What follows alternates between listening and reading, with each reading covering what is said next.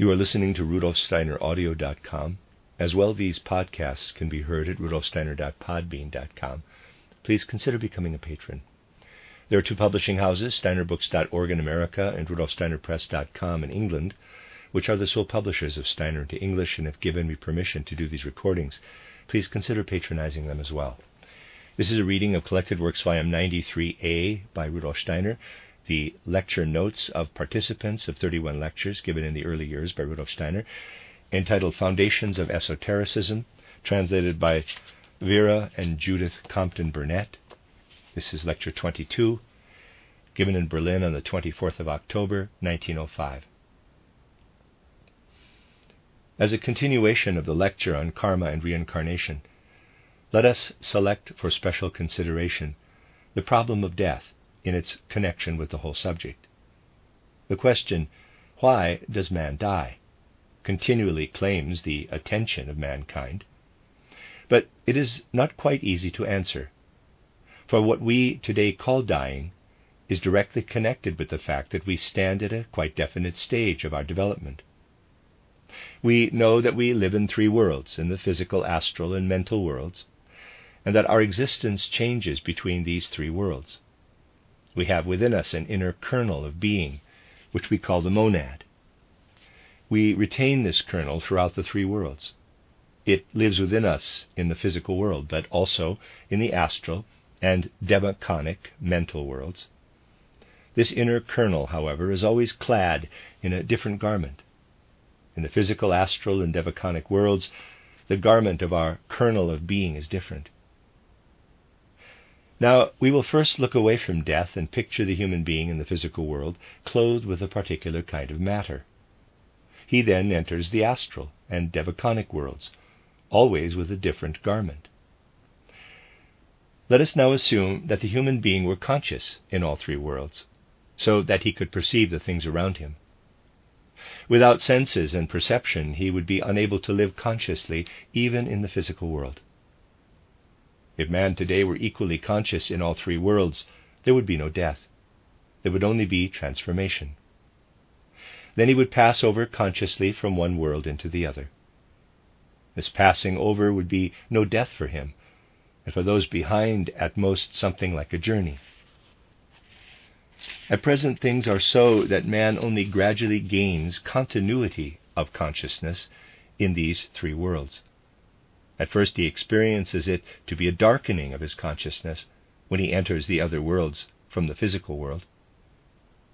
The beings who retain consciousness do not know death. Let us now come to an understanding of the way in which man has reached the stage of having his present-day physical consciousness, and of how he will attain another consciousness. We must learn to know man as a duality, as the monad, and what clothes the monad. We ask, how have the one and the other arisen? Where did, for instance, the astral man live before he became what he is today? And where did the monad live? Both have gone through different stages of development. Both have gradually reached the point of being able to unite. In considering the physical astral human being, we are taken back into very distant times when he was only present as an astral archetype, as an astral form. The astral man who was originally present was a formation unlike the present astral body, a much more comprehensive being. We can picture the astral body of those times by thinking of the earth as a great astral ball made up of astral human beings. All the nature forces and beings which surround us today were at that time still within man, who lived dissolved in astral existence. All plants, animals, and so on, the animal instincts and passions, were still within him. What the lion and all the mammals have within them today was at that time completely intermingled with the human astral body, which then contained within it all the beings at present spread over the earth. The astral earth consisted of human astral bodies joined together like a great blackberry, and enclosed by a spiritual atmosphere in which there lived devakanic beings. This atmosphere, astral air one might call it, which at that time surrounded the astral earth, was composed of a somewhat thinner substance than the astral bodies of human beings. In this astral air lived spiritual beings, both lower and higher, among others the human monads also, completely separated from the human astral bodies. This was the condition of the earth at that time. The monads, which were already present in the astral air, could not unite with the astral bodies, for these were still too wild. The instincts and passions had first to be ejected. Thus, through the throwing off of certain substances and forces possessed by the astral body, the latter gradually developed in a purer form. What has been thrown off, however, remained as separated astral forms, beings with a much denser astral body, with wilder instincts, impulses, and passions. Thus there now existed two astral bodies, a less wild human astral body, and an astral body that was very wild and opaque. Let us keep these strictly apart, the human astral body and what lived around it. The human astral body becomes ever finer and nobler, always throwing off those parts of itself it needed to expel. And these became ever denser and denser. In this way, when they eventually reached physical density, the other kingdoms arose, the animal, plant, and mineral kingdoms. Certain instincts and forces expelled in this way appeared as the different animal species. So a continual purification of the astral body took place, and this brought about on earth a necessary result. For through the fact that in consequence of this purification, what man once had within him he now had outside him, he entered into relationship with these beings, and what formerly he had within him now worked into him from outside. That is an eternal process which holds good also for the separation of the sexes, which from that time on affect each other from outside. To begin with, the whole world was interwoven with us. Only later did it work upon us from outside. The original symbol for this coming back into oneself from the other side is the snake biting its tail. In the purified astral body, pictures arise now of the world surrounding it. Let us assume that a human being had perhaps separated off 10 different forms, which are now around him. Previously they were within him, and later he is surrounded by them. Now mirrored pictures arise in the purified astral body of the forms existing in the outer world. These mirrored pictures become a new force within him. They are active within him, transforming the nobler, purified astral body. For instance, it has rejected from itself the wilder instincts. These are now outside it as pictures and work upon it as formative force. The astral body is built up by means of the pictures of the world it has thrown off, and which were earlier within it. They build up in it a new body. Formerly, man had the macrocosm within him. He then separated it off, and now this formed within him the microcosm, a portion torn off from himself. Thus, at a certain stage, we find the human being in a form which is given him by his surroundings. The mirrored pictures work on his astral body in such a way that they bring about in it differentiation and division. Through the mirrored pictures, his astral body divided itself, and he reassembled it again out of the parts, so that he is now a membered organism. The undifferentiated astral mass has become differentiated into different organs, the heart, and so on. To begin with, everything was astral, and this was then enclosed by the physical human body.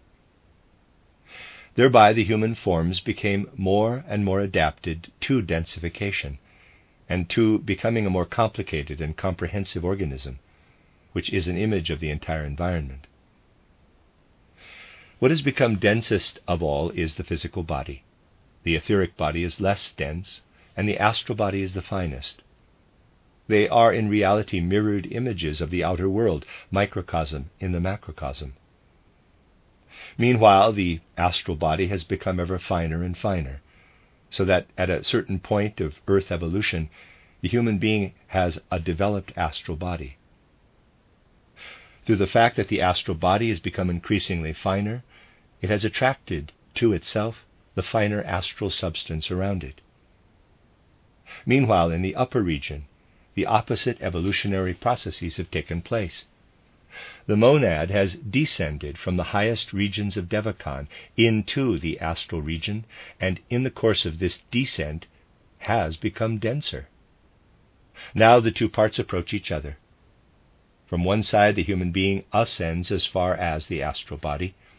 From the other side it is met by the monad on its descent into the astral world. This was in the Lemurian age. Thus they could mutually fructify each other. The monad had clothed itself with devaconic substance, then again with astral, airy substance. From below upward we have the physical substance, then the etheric substance, then again astral substance. So both astral substances fructify one another, and as it were melt into one another. What comes from above has the monad within it. As though into a bed, it sinks itself into the astral substance. This is how the descent of the soul takes place. But in order that it can happen, the monad must develop a thirst to know the lower regions. This thirst must be taken for granted.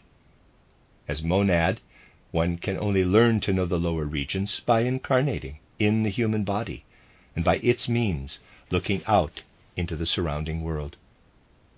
Man now consists of four members.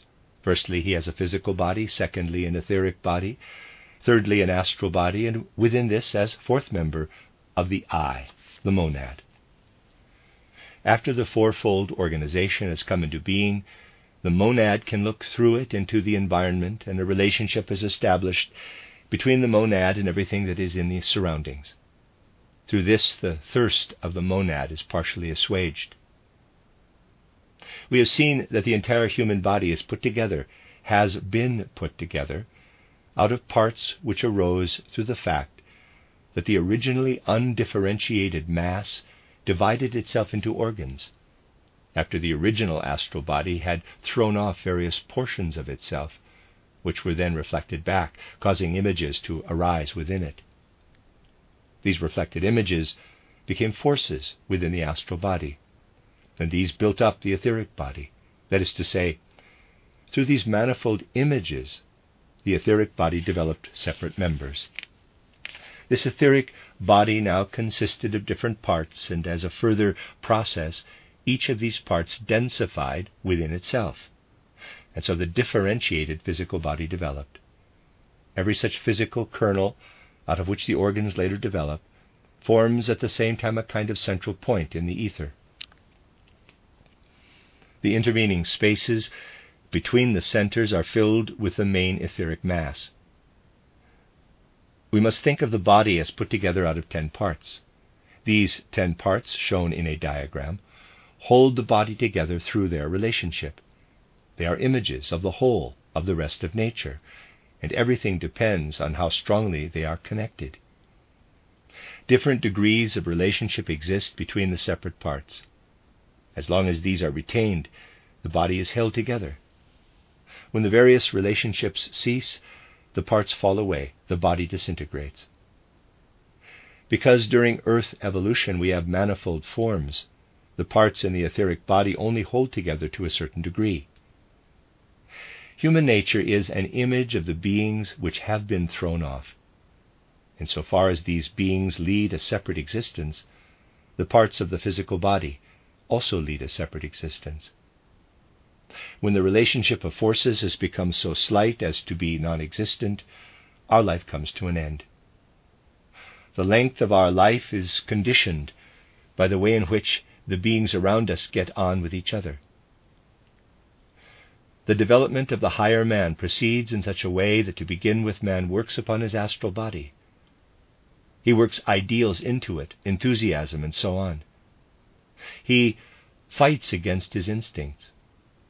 As soon as he replaces passions with ideals, instincts with duties, and develops enthusiasm in the place of desires, he creates harmony between the parts of his astral body. This peacemaking work begins with the entrance of the monad, and the astral body gradually approaches immortality.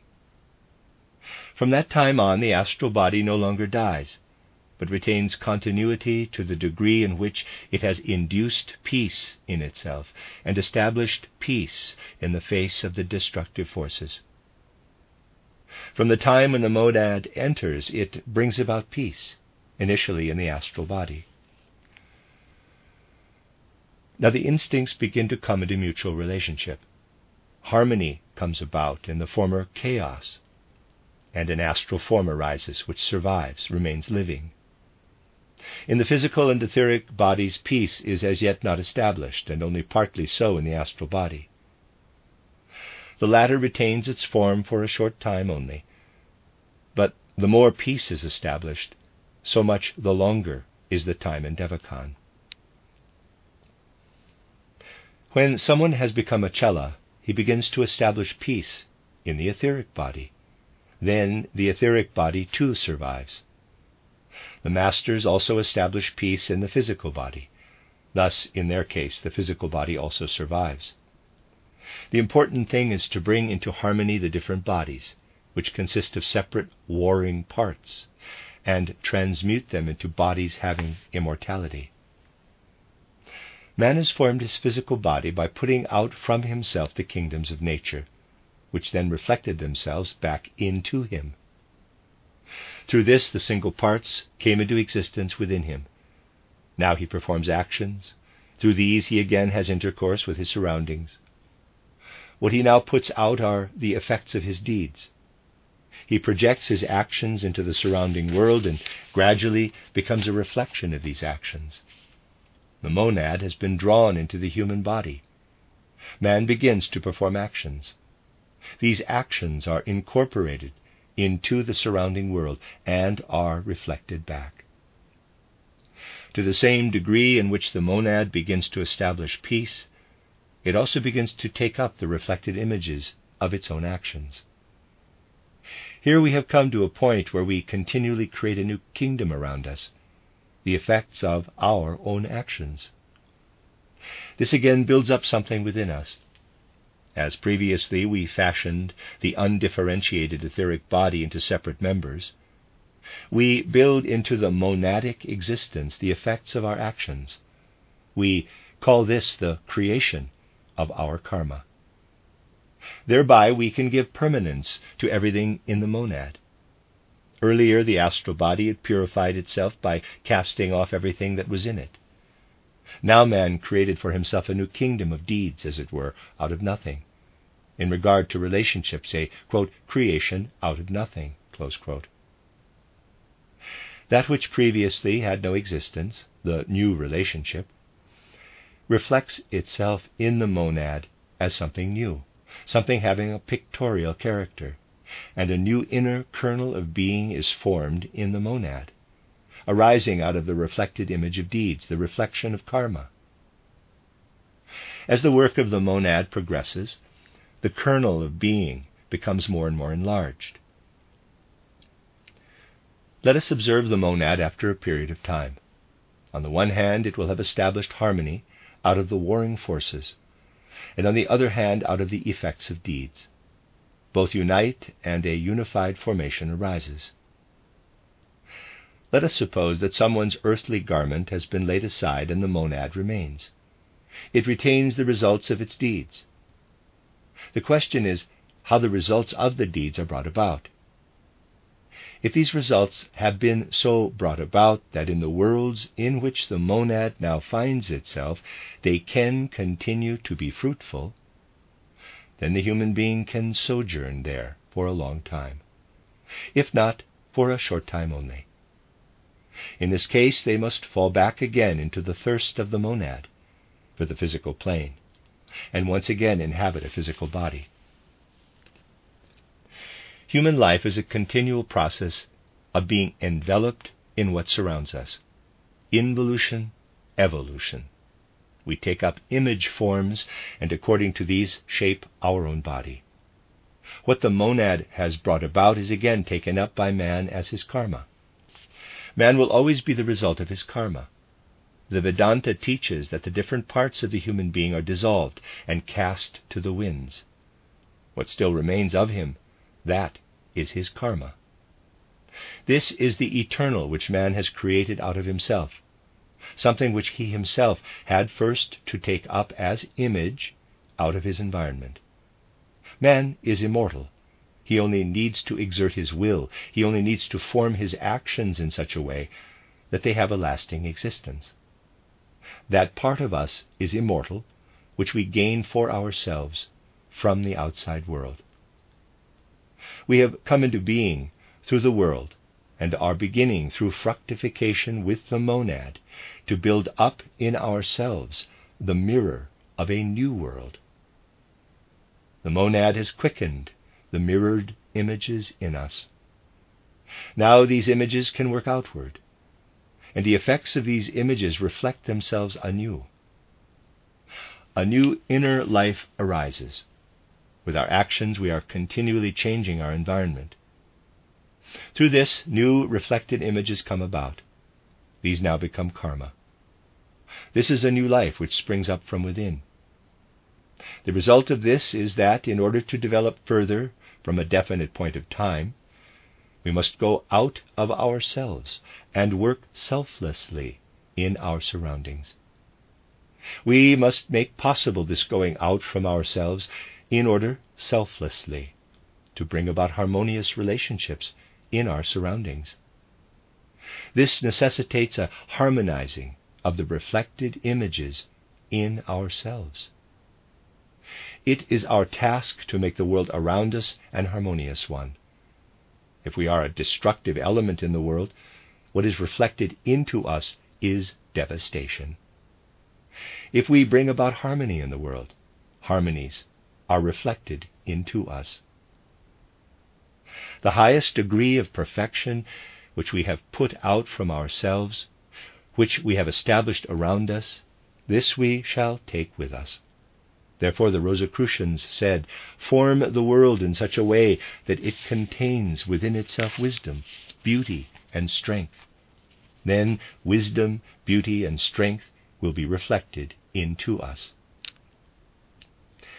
Wisdom is the reflection of manas. Beauty, piety, goodness are the reflection of buddhi. Strength is the reflection of atma. To begin with, we develop around us a domain of wisdom, through ourselves fostering wisdom. Then we develop a domain of beauty in all regions. Then wisdom becomes visible and reflects itself in us, buddhi. Finally, we bestow on the whole physical existence wisdom within, beauty without.